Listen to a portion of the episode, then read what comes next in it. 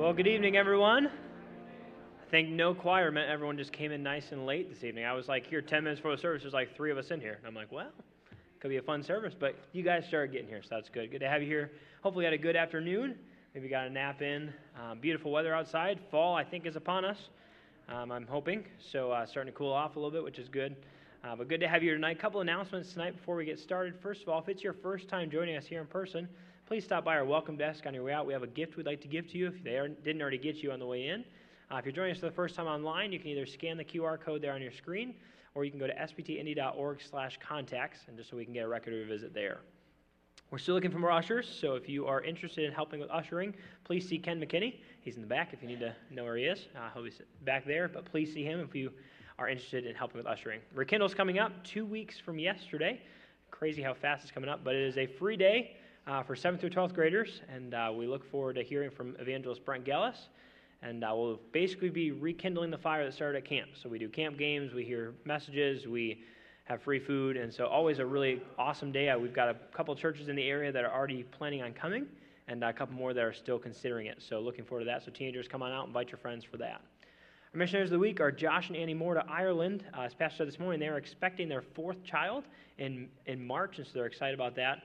Uh, he also mentioned this morning they had a what they call late night outreach, and so they went out and they started just kind of canvassing and set up a booth in their town. And um, a couple of men were kind of uh, being a little bit aggressive and kind of accosting them a little bit.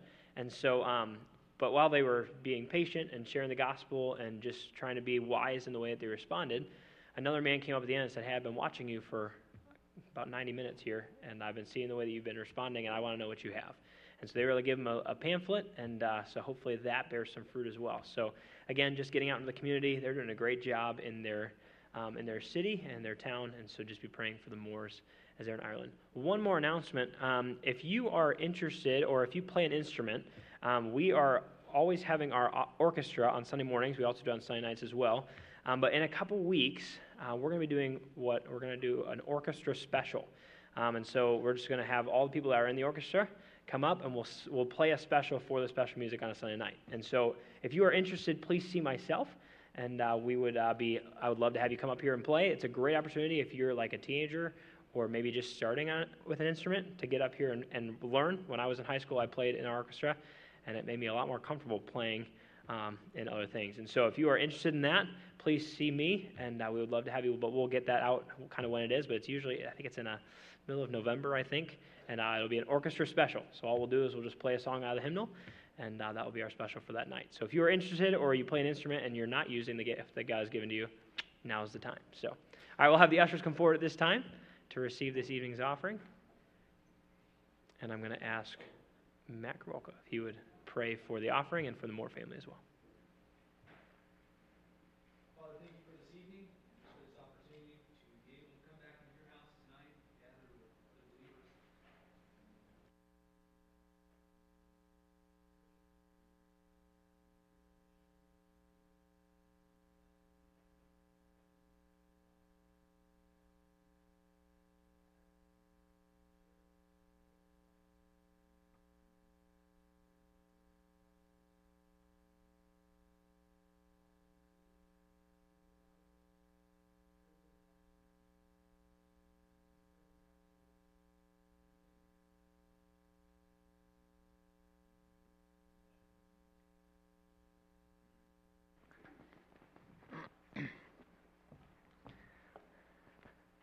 Turn your Bibles to 1 Corinthians chapter. I'm just kidding.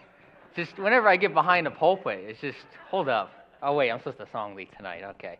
So as I uh, chose out the theme for our series of hymns tonight, it was the theme of praise because every true and proper doctrine and theology inevitably must lead to doxology, to praise of God. And if you read Paul's writings specifically, he just you can see it in his writings. He just can't help himself. He has to praise God in Romans chapter 1, he's talking about the depravity of man and talks about he, they worship the creature rather than the creator who is blessed forever. Amen. It's just, it's spontaneous. He has to praise God because that's who he is and that's who God is. God is on the move, God is at work, and he must be praised.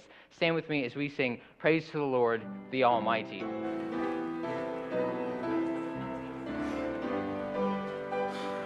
Praise to the Lord, the Almighty, the King of creation.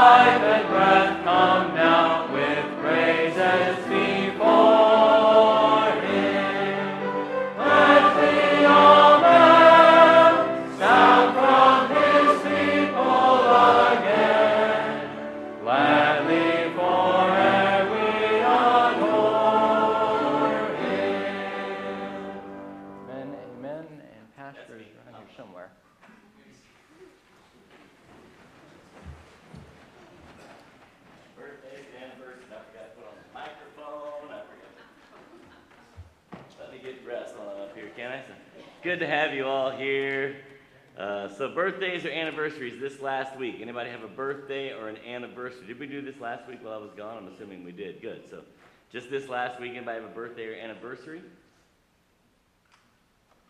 No. Say what? Nobody was born. Nobody was born, I know, so no birthdays, no anniversaries? Yes? My dad's birthday was yesterday. Your dad's birthday was yesterday. So let's see, it's what, about uh, 8 o'clock tomorrow morning there? So is he watching us? Who knows? Bruce, if you're watching, happy birthday. If you're not, shame on you. No, I'm just. Praise the Lord. Somebody else? Birthday or anniversary this last week? All right, well, then my job is done here. What's next? Come on up, Mr. Matthew.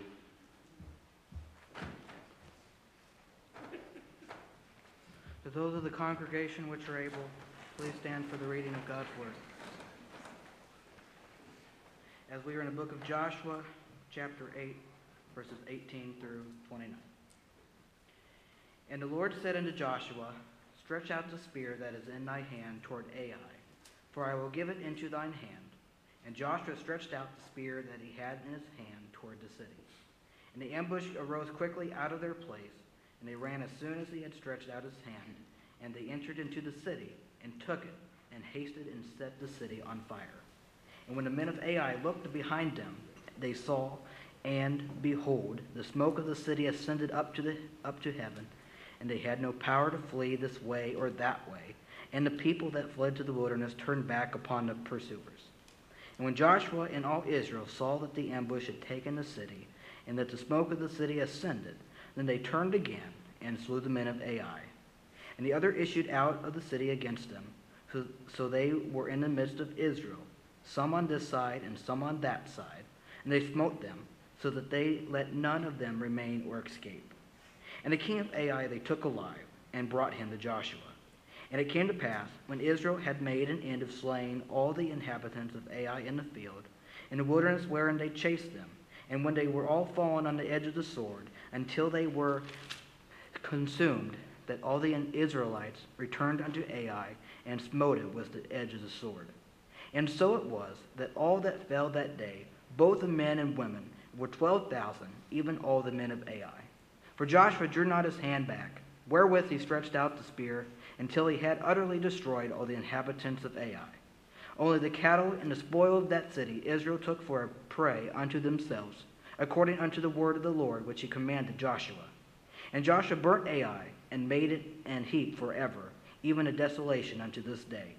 And the king of Ai he hanged on a tree until eventide, And as soon as the sun was down, Joshua commanded that they should take his carcass down from the tree and cast it at the enter, entering of the gate of the city, and raised thereon a great heap of stones that remaineth unto this day. May the Lord prosper his word whereto he sent it, and may the Lord bless you as you go about your week. You may be seated.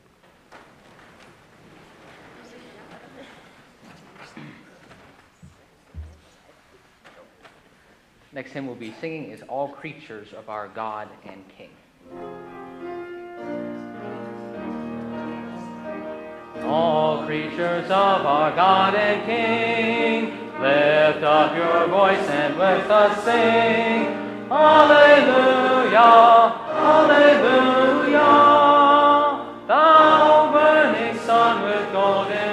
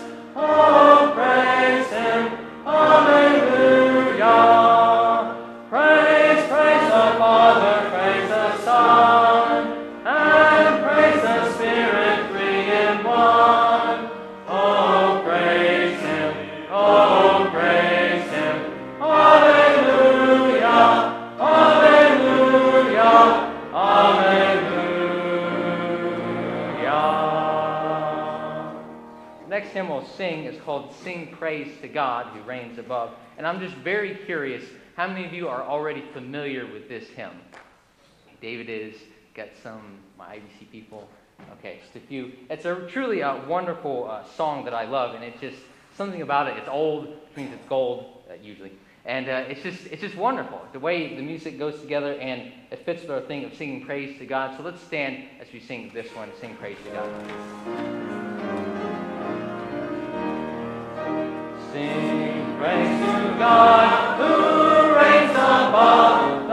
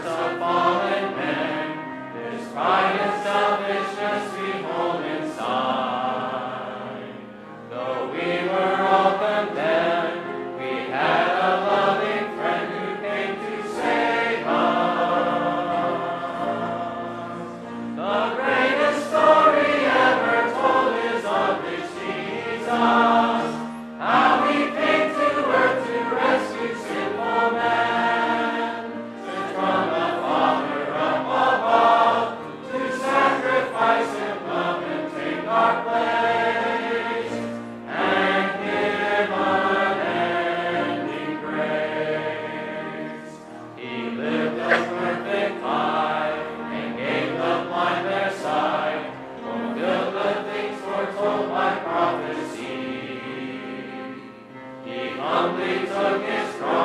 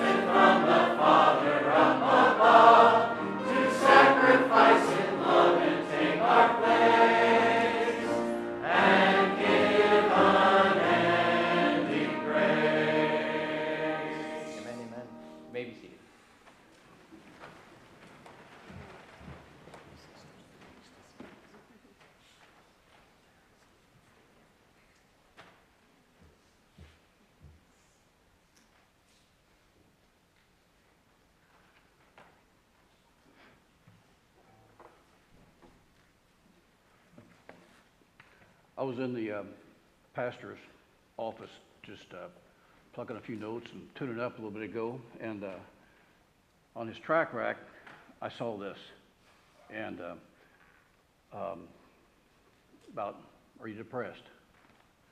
Do you worry? Is there fear? And uh, I thought, what a coincidence. Tonight I'm going to sing about uh, about tomorrow, and. Um, um, I know who holds tomorrow. I have uh, four kids, and and uh, they're all listening to the streaming right now. One of them is uh, in Ireland tonight. One's in Florida. One's in Colorado, and one's in Charlotte. And she's sort of a. They're all, they're all listening, but the one in Charlotte, Wendy, she's sort of spacey. so uh, um, if the phone lines light up, uh, you'll you'll know it's her. But but but they, about a mo- about a month ago, I got a text from her, and it said this. It said, "Worry about what you can do today, but uh, if, if you have faith, let God take care of tomorrow." And uh, and, and that, that that I needed that, and uh, so thank you, Wendy. And uh, so you're not really spacey. So uh, um, Jesus, even Jesus said, talks about tomorrow, the hand of Jesus, and uh, and talks about if the sparrow falls to the ground, um, he, he cares. Tonight, I wanted to I, I, I dedicate this to Jeanette and her cancer uh, ministry. Uh, I think that's incredible, and uh, um, I was talking to her about it this morning. So, so I know who holds tomorrow. I don't know about tomorrow. I just live from day to day. I don't borrow from its sunshine, for its skies may turn to gray.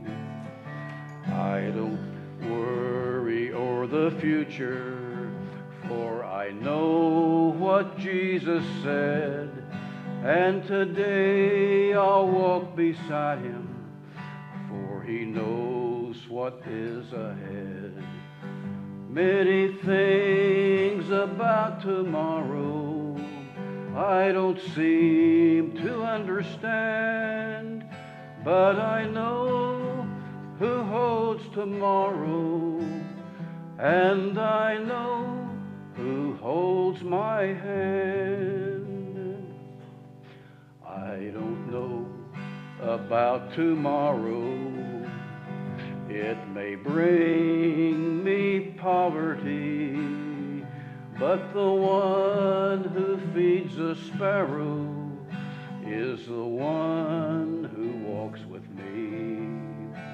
And the path that is my portion may lead through the flame or flood, but his presence goes before me, and I'm covered with the blood. Many things about tomorrow I don't seem to understand, but I know who holds tomorrow, and I know who holds my hand.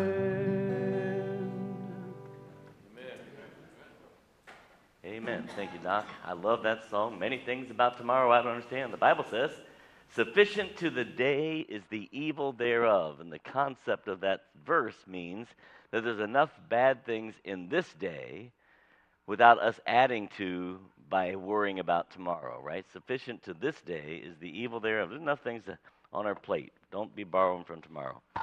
All right, so we're going to be primarily, uh, let's see, what passage should have it? John chapter 8, maybe, as we jump into this. Uh, so, uh, last week we had a sweet, sweet, no, two weeks ago, because I wasn't here last week, a sweet, sweet uh, testimony time. We're not going to do that tonight, but uh, I have had more people comment about that, and just, I don't know, I feel like that we do testimony time fairly regularly, just whenever I feel like it, I guess. But um, anyway, uh, people just kept coming up and just saying, wow, Pastor, that was such a sweet testimony time. And it was. There were a lot of sweet testimonies. We're looking at uh, the gospel for the last this month and next month, and uh, presenting the gospel on Sunday morning. This morning we had visitors, and uh, so it was wonderful to have. There was I. I'm not going to point out things since I, you know, it's going to be on here. And I don't know who's watching, but we had one uh, lady who was visiting first time, at least my first time to see her, uh, was here with her husband, and she looked up at me about making a profession of faith. I did not catch her beforehand. We had a teenager that looked up at me. So God's working in hearts. It was exciting. Appreciate uh, your prayers for that. On Sunday nights, we're looking at the gospel and how we can um, add power to an already powerful gospel. And this is a it's, it's a challenge. When I say that, I'm, I almost feel awkward in saying it because the gospel isn't dependent upon us, right? We know that. Uh, the Bible literally says that if we didn't speak, the rocks themselves would cry out. Uh, the Bible gives us an example how that God used a donkey to speak. So he really doesn't, you know, it's not about us. It's just not. Having said that, God again and again and again, you know, puts the impact of our lives, of our testimony, etc., as having you know, as having some impact on the way people respond to Christ. And it's hard to put all of that together. It, it just is. I'm just theologically, I'm saying. It's hard to say that in a way that you could say, okay, uh, but as we look at this, we see that our lives have, have an impact on what God's Word says. And I can prove that to you in, in snippets. It's just really hard to say that you know, we're adding power to the gospel because the gospel is the power of God, right? So how do we add to the power of God? It's it's already powerful, so it's it becomes a real challenge to to put those things in those terms. Um, but we're going to look at how we can we can actually understand it. So last week or two weeks ago, I'm sorry, we looked at how our res- response, our reaction to difficulties in life change, perhaps, or impact anyway, the way that people respond to the things of Christ. So uh, Doc was just singing about uh, that song said, Sometimes it leads you through the fire and through the flood. And uh, it is an amazing statement. Now, that's an Old Testament statement, but it's amazing uh, that that verse does not say if you pass through the fire, it says when you pass through the fire. God's going to get you through, and God, when you pass through the flood, God's going to get you through, and because this life is cursed, and we we we know that we're going to have that, and so we saw in Acts chapter 16 last time I spoke to you that uh, you know uh, how Paul and Silas and those folks that were with them, their response to being beaten and imprisoned, uh, how they reacted, caused that Philippian jailer to you know to come to them and say, Sirs, what must I be, do to be saved? And then, if you follow on up in that verse, know, they went to his house and his whole family comes to Christ. And it was a, it was a powerful moving of the Spirit of God and the things of God. And uh, I believe that we can find that our, our responses to God make a difference to those around us. That's what we're going to look at today, another one of those uh, concepts and how it can happen. Let's pray and then we'll jump into this study. Father, we ask that you would just help us, God, to understand how you want to use us, how that for whatever reason you allow our lives to impact those around us. And we pray that you would um, just help us to be faithful. And we'll thank and praise you. In Jesus' name we pray. Amen. In Ezekiel chapter 3, now we're not going to turn there, but Ezekiel chapter 3, uh, there's that watchman um, uh, passage, you know, and, and it says something like this. I may be paraphrasing it here, but it says something like this. I think it's along about verse 18. It says, If you see a wicked person in their wickedness and fail to warn that wicked man of his wicked way, that wicked man will die in his sin, but his blood will I require at thine hand. I mean, the, the idea is that we have responsibility to the gospel. And, and the implication is that, you know, wow, we need to be saying something to this guy or he's not, how can he respond? Then we get over to Romans chapter 10 where it says, uh, how can they believe unless they hear? And how can they hear unless one tell them? And so we've got a responsibility to the gospel. And so it's not just the responsibility to share the gospel, although that's important. It's a responsibility to share the gospel well. When we get to Second Corinthians, I hate when I'm doing this because I'm just verses are popping into my head. Second Corinthians chapter eight, I believe it is, when it's talking about the trumpeter, and it's referring back to Old Testament times, and it says, if the trumpet give an unclear sound, then people don't know how to respond to it, right? Because the trumpet uh, in in Bible times, the trumpet was the the way that they would the way that they would communicate across a distance uh, to the city or to uh, the army. So you want the army to charge, and you have a certain trumpet sound. In fact, we even all, all know what it is in our modern day. And there's a there's a charge on the trumpet, right? And you hear it, and everybody says charge. Uh, we don't charge anymore; we just say it. Uh, but we know what it means, right? There's a, cer- certain sound that would say turn to your left and turn to your right. but if the trumpet give an unclear sound, then how can people know how to respond? So, our responsibility to not only share the gospel, but share the gospel in a way that it's understood and in a way that it's, it's acceptable uh, is important. So, we're going to look at some passages. We'll, I promise you, we'll get to John chapter 8. but one of the things that we must watch in the way that we share the gospel is found in Colossians chapter 4 and verse 6. And some might argue that this is in dealing with Christian people but I, I'm going to tell you that if you read the book of Proverbs, what you're finding here is a principle, a principle that carries weight throughout various uh, applications. It says this Let your speech be always with grace, seasoned with salt. We have an obligation when we are speaking to season our, you know, our uh, speech to make it gracious and, and to make it acceptable. When, when we put salt on something, we add flavor to it. When we put salt on something, we make it palatable. We make it something that someone would desire. And our approach in sharing the gospel in speech is important. Would you agree?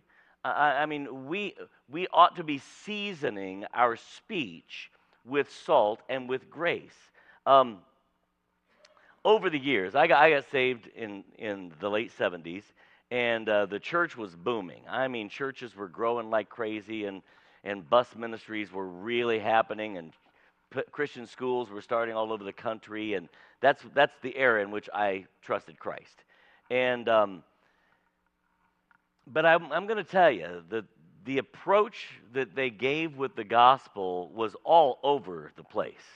Uh, you might go, you know, we, we, uh, we did soul winning. Remember when soul winning was really a good thing that we did? And by the way, we should all be doing this, right? You understand this? Sharing the gospel, that's something we're called to do. It's not something your pastor expects. Your pastor is not a part of this equation, it's something your Savior expects. Remember the guy we were talking about today who proved his love for us? And his expectation is that we share the gospel. But it is also that we share the gospel in a way that is seasoned with grace. Think about this for a moment. Isn't the whole of the gospel grace? And sometimes in the especially in the 70s, you'd go with that go to, with someone soul winning, they'd knock on a door and they would be so rude and obnoxious. They, the, the implication by some people was that God called me to do this, and so you just sit down and shut up and listen. I don't, don't think that's necessarily seasoning our speech with grace. And so I watched as many people turned what I suspect was turned people away from the gospel because of the approach that they were taking with sharing the gospel. Uh, it is a gospel of grace, right? It is, it is just that. It's a gospel of grace. And so let's season our speech with grace. And Ephesians chapter 4 and verse 29 says, Let no corrupt communication proceed out of your mouth, but that which is good, to the use of edifying, that it may minister grace unto the hearers. We have the responsibility for the speech that is coming out of our mouth. It is an amazing thing. If you look at Christ, I'm going to challenge you with this. You look at the example that Christ gave to us. Um, Christ was seldom ever harsh with the sinner. In fact, I can't think of a single time he was ever harsh with the sinner. Now, he was harsh with the religious crowd, he was harsh with those who should know better but weren't doing, the, the, weren't doing right. I mean, he looked at them and said, You're whited sepulchres, you're vipers, you're full of dead men's bones, you're poison. I mean, he, he cut no slack when it came to dealing with people who should know better, spiritually speaking, and were spitting in the face of God, so to speak. But when it came to the sinner, he was gracious in his approach. And you and I need to learn some lessons from the great one, uh, the great healer, right? The great physician, and understand, uh, you know, that uh, as we're sharing the gospel, think about this for a moment. Tell me, what is true of someone who is unsaved? We, we describe them as blank in their sin. What? Dead in their sin. Well, when you, when you approach death, how do you, you know, somebody's died, you know, how do you respond to that? I mean, you, you respond graciously, right? I mean, you don't, you don't come up to someone at the casket and say, I can't believe you're an awful son to that guy. You know, you, you, you know, you, you, res, you approach this with great grace and season your speech with salt because, you know, there's that, that compassion. What else is someone in their sin? Lost in their sin. They, they don't know. They, they're, they're, they're without, lost meaning without hope and without help. There they are. They're lost. Um, have you ever, have you ever seen a lost little kid in the store? Now, their mom may be literally just like right around the corner, but for the, for the split second, that little kid can't see mom. And you can see the terror on that kid's face. And they, uh, and you know, wh- what do you do? You say, well, you shouldn't have walked away from your mother, you dirty rat. You know, no, we don't. No, we, we respond with compassion. There's this, we're moved toward that kid because all of a sudden we, this is, this is the world that's out there. And so they're lost. What, what's another word we use? They're what in their sin? They're a slave to their sin. They're bound. They're a, you know, we, we are a, we're a nation that understands slavery, right? We, we have a, a, uh,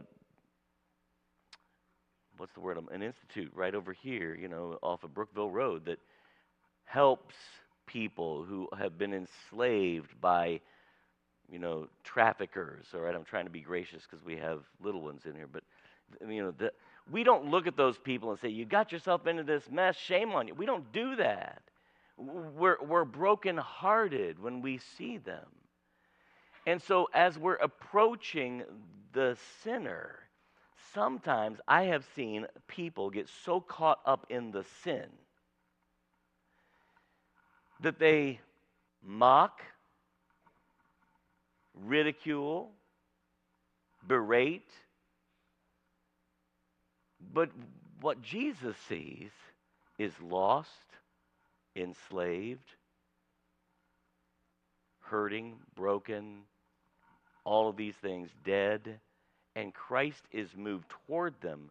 And sometimes I think we're just looking too much at the sin, uh, and, and we're missing the whole point. And so this is this is to help us to to gather in our approach, to make sure that our speech is seasoned, to make sure that our speech edifies and ministers grace to those who are hearing it. Hear me out for a moment. Are we trying to get people to stop drinking? Is that what our church is setting out to do? I'm seeing yeses and I'm seeing nos. Let me ask another thing. Are we trying to get people to stop smoking? Is that our goal? We meet on Sundays to get people to stop smoking. Are we trying to get people to figure out their gender once and for all? Is that are we trying to get No. Hear me out. We focus on the sin that gets us in trouble. Because if I get someone to stop drinking, but they never accept Christ as their Savior, they still go to hell for all eternity. What did I do for them? So when we're approaching the sinner, we can't get focused on the sin because our goal is not to stop them from doing that sin. Our goal is to introduce them to Christ. Then, as children of God, empowered by the Spirit of God, they begin to transform from the inside out, and we watch as God makes something out of that life. But I think all too often, and listen, moms, dads, grandmas, grandpas, listen, this is what we do to our kids if we're not careful. We don't like the behavior that we're seeing in our kids. And we get so caught up in changing the behavior of our kids or our grandkids that we forget that the gospel is the goal. And you know, we just we don't want to be embarrassed by our kids being in jail. We don't want to be embarrassed by our kids, you know, acting like that in public. We don't want to be embarrassed by it. And so we get caught up in what they're doing. And, and we miss what we're here for, which is the gospel. Because listen, when it says the gospel is the power of God unto salvation, it's talking about what the gospel does for them. Do you understand? The gospel is the changing agent. So the gospel will change them. My job is not to change them, my job is to introduce them to Christ. Now, we can then help in the process of changing. I'm aware of that. We've been talking about that on Wednesdays. And I'm not suggesting that we you know, shouldn't involve ourselves in it's called discipleship. But what I'm saying is that if we're not careful, we just get so caught up in trying to stop certain behaviors that we don't like that we're missing the whole point of the gospel. And uh, what you don't see Jesus doing is that. You do see the disciples doing that, right? Remember when the disciples said, Jesus, I can't believe they acted like that. Should we call down fire from heaven? uh, Jesus, like, no, no, let's let's not do that. Let's love these people, right? I mean, it's totally different. Jesus' concept is totally different. So uh, let's take a look at some. If you wanted to put this into just some easy to, things to remember, I would say we should have compassion, not contempt. We should have love and not loathing.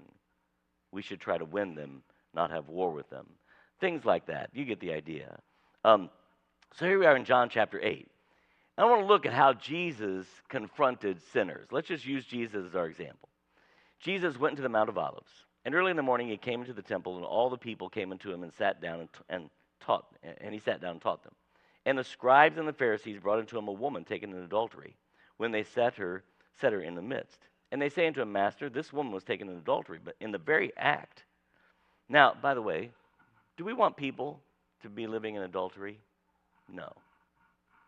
Is it our goal to stop people from living in adultery?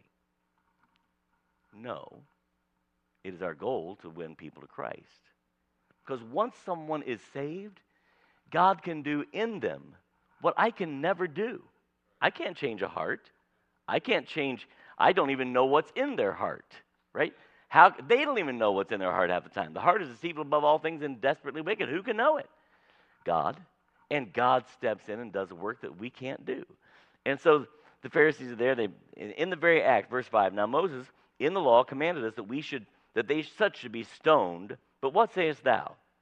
This, they said, tempting him that they might have to accuse him. But Jesus, I have no idea. People have been going on and on for years and years about this verse right here. Jesus stoops down and writes something in the dirt, right? That's what it says. With his finger, wrote on the ground as though he didn't even hear them. Um, what did he write? The Bible doesn't. Does that bug you to death that the Bible doesn't tell us what he wrote? And I have heard sermons preached on it. I probably preached one myself or so. You know, I'm going to give you some ideas, but I, we have no idea. You know, it could be that Jesus knows what, you know, Rabbi so and so was doing last night, and so he wrote gambling. Or he wrote lying. Or he, you know, I have no idea. That's what people suggested that maybe he wrote. All we know is whatever he wrote has an impact on this audience that has come uh, to confront Jesus with this with this woman. So he writes it, and when they and, and so when they continued asking him, he lifted up himself and said unto them, He is without sin among you. Let him cast a stone at her. Let him first cast a stone at her. He stooped down again, wrote on the ground. And they which heard it, now it's amazing, heard it. What they heard, the only thing that they heard was, if you're without sin, you cast the first stone. That's what they heard. The rest of it is whatever else is happening on the ground. Being convicted by their own conscience, went out one by one, beginning at the eldest, even unto the last. And Jesus was left alone, and the woman standing in the midst.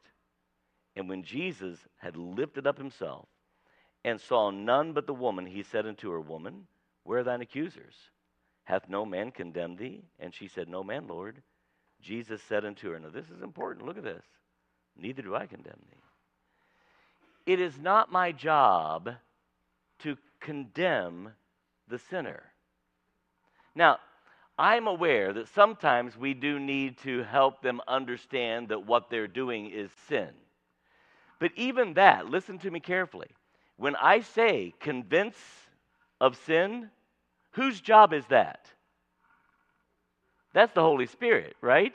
He convinces men of sin and of righteousness and of judgment. That's his job. Our job is to, is to graciously and lovingly present God's truth. This is our job.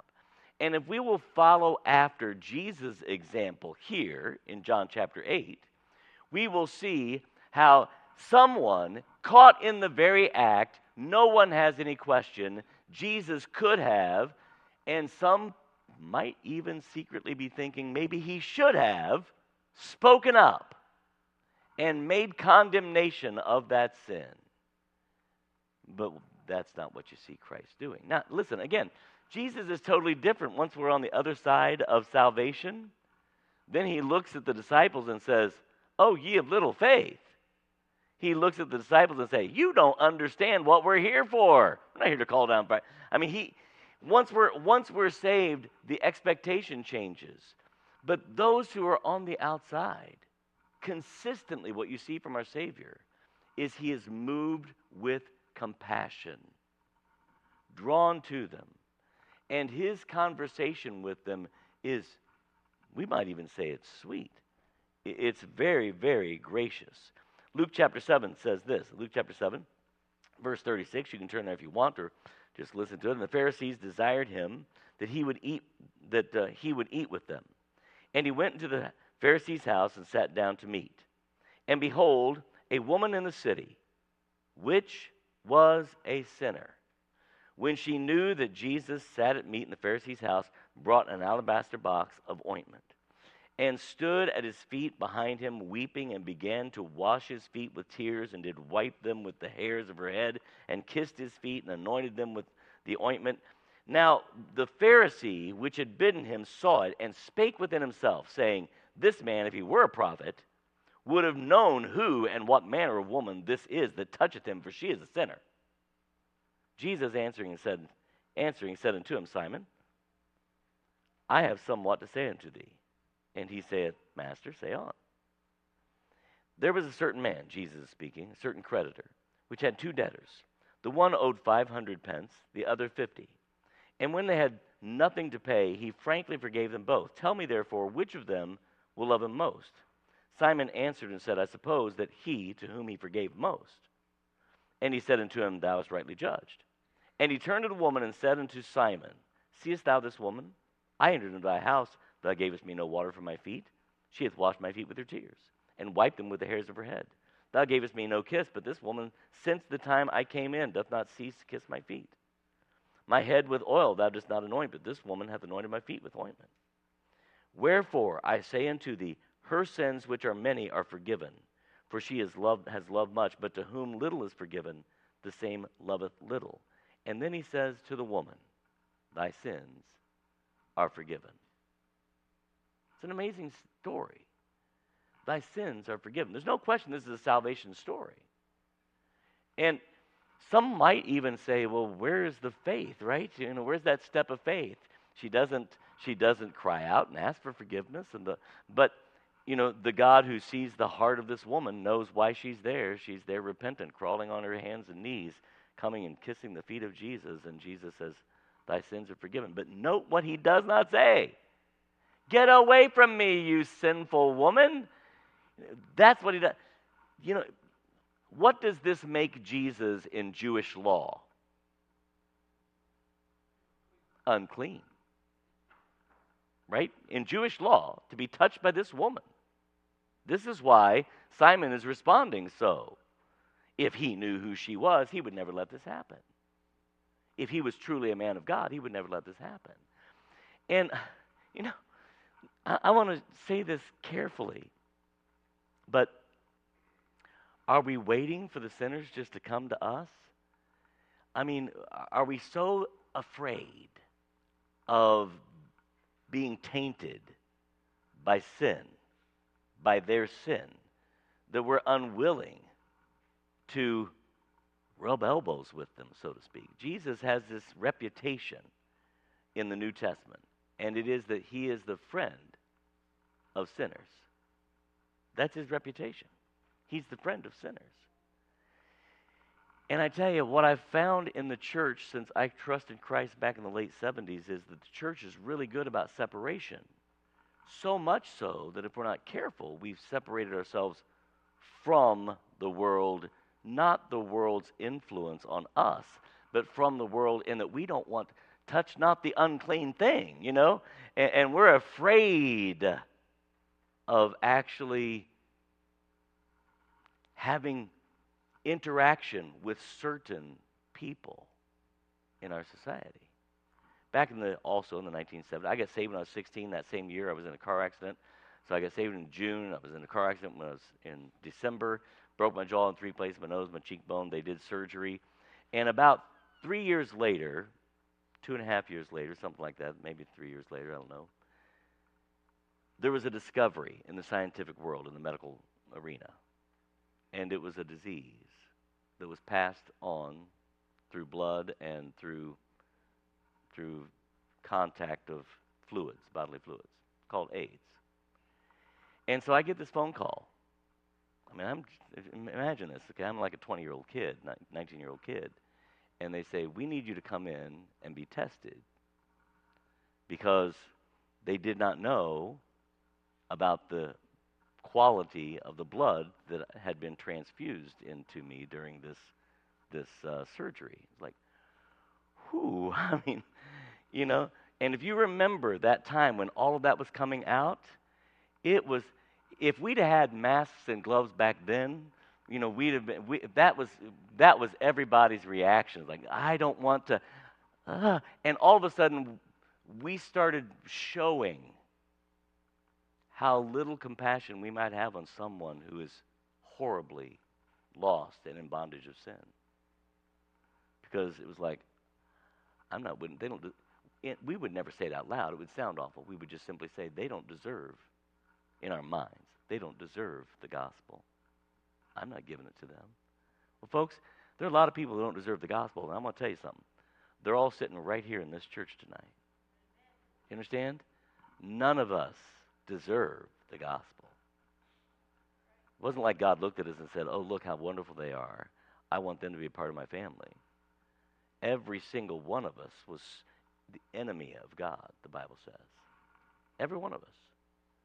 And so, it, you know, it, it, it shows sometimes how that there's certain things that we say, you know what, I'll witness to this one, I'll witness to this one, but I'm not going to get near that. And what you don't see in Christ is that. What you see in Christ is, Come unto me, all ye that labor and are heavy laden, and I will give you rest. Not for our sins only, but for the sins also of the whole world. That's what you see in Christ. You see Christ looking out at a, at a, at a field of 5,000 people, and the Bible literally declares he had compassion on them. Now, I want to ask you a question. Did all 5,000 of those people become followers of Jesus? Probably not. The Bible doesn't tell us, right? We don't know. Probably not. Here's what we know the Bible does say happens most of the time with the gospel. Some believe, some reject, and some say, I'll come back and hear it again. Right? Remember that passage in Where's it at? Somebody? You can go home and find it. But there's that passage that describes those three re- reactions to the gospel. So chances are in this group of 5,000 people that Christ had compassion on, and that Christ's compassion treated everyone the same at that moment. Let's feed them all. Right? Let's feed them all.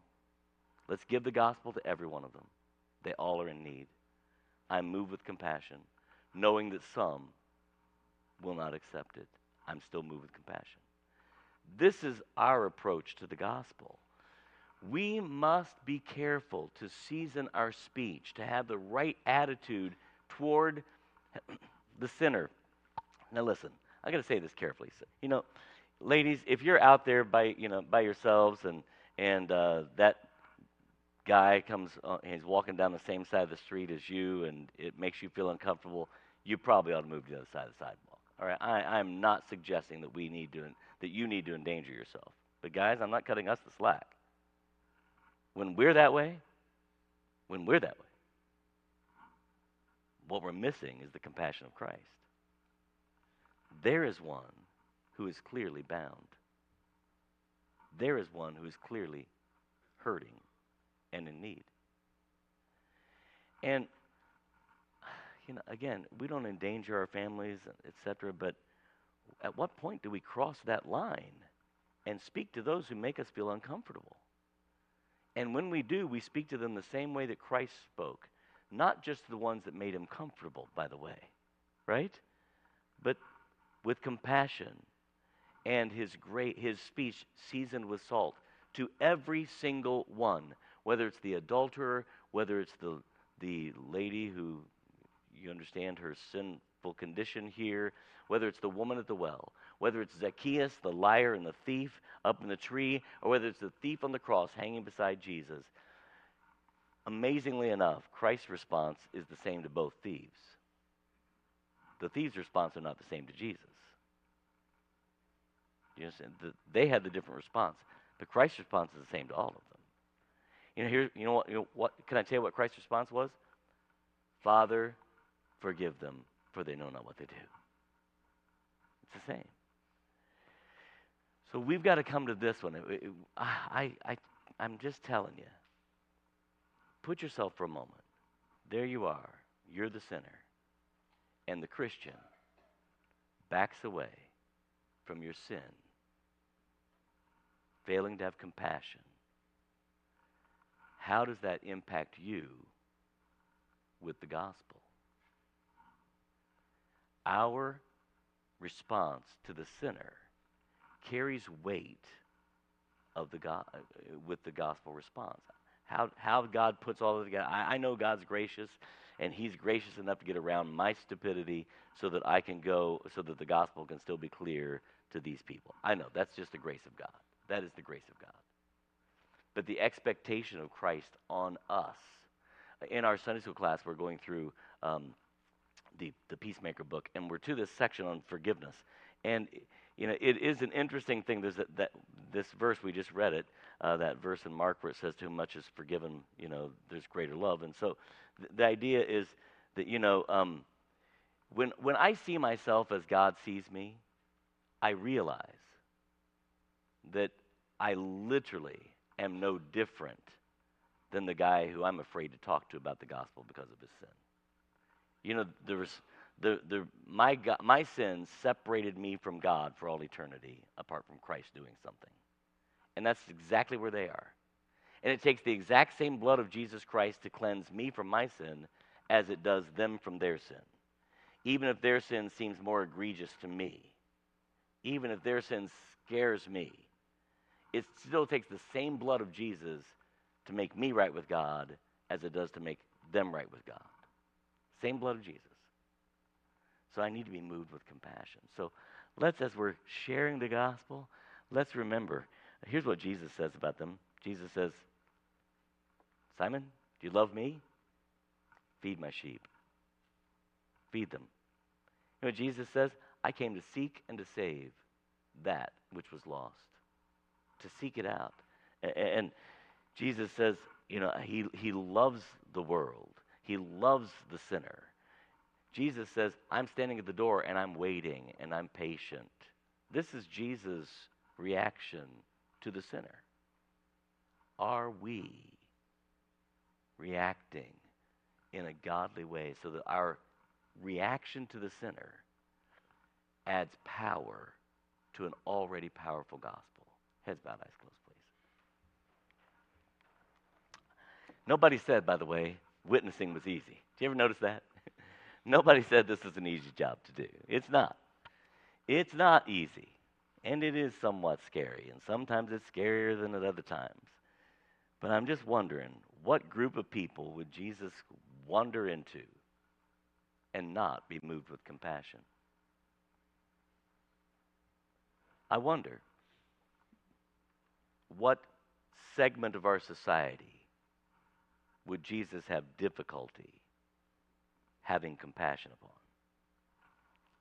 And let's not let's not put our biases between the gospel and the sinner. Father, burden us for the lost. Help us to see them as broken, to see them as enslaved, as dead, as lost. Help us to see them as you see them. And then as we approach them, help us to approach them with our speech seasoned, ministering grace, moved with compassion, willing to love them. That our that our response to them might add power to the gospel. And Father, we'll thank and praise you in Jesus' name we pray. Amen. Look this way just a moment. I, I want to Something just popped in my head, so I'm thinking through this. Here's the Apostle Paul standing and giving testimony, witnessing to someone. And I know it's not my job, it's not my job to woo people, right? It's my job to give the truth. But it is interesting that Agrippa looked at Paul and said, Paul, almost thou persuadest me to be a Christian.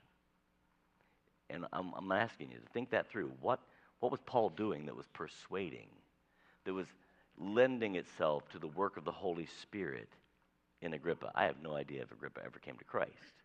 But at that moment, it was an almost. And Agrippa put it onto Paul.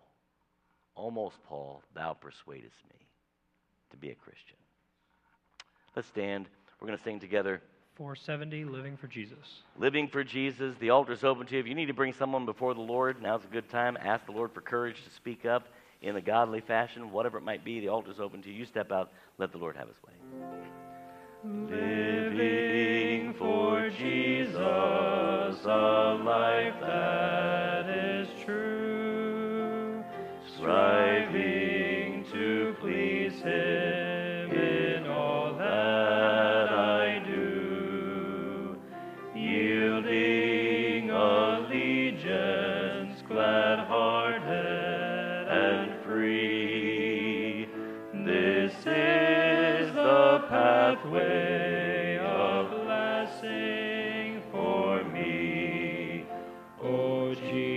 Jesus, Lord and Savior, I give myself to thee, for thou in thy atonement didst give thyself for me.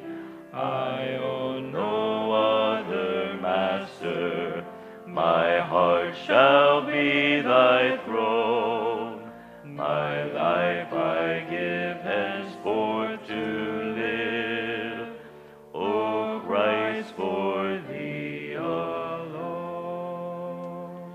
Three things. One, just to give you an update on Andrew and Jessica, they're still looking for a house, so they'd appreciate your prayers. They've found one, put in a, a bid or whatever it's called, and and it's an offer It's been accepted. But the inspector says there's some things need to be done, so they're just waiting to see if they'll do those things. All right, so that's a prayer request. Uh, two, went down there, stood up in front of 4,000 students, and said, "We're looking for a youth pastor. You got to be married. You got to be finished up school, or at least you know you got to be married by next summer." Or I said, or well on your way to getting there. And uh, so anyway, we I, I met with several people down there. I've got a, a couple of phone calls this week to people from uh, other colleges, but uh, God's beginning to work. So just pray for that process as we uh, as we look for that. And then thirdly, we need to get the playground units out there painted. Now, here's the good news you can't mess them up. You know, I mean, it's, you know, it's grass or whatever all around them, and you can't make a mess, right? It's just whatever. But uh, if anybody is willing to to uh, do that, they're starting to. They're to. It's, they're to start falling apart on us if we're not to take care of them. You understand?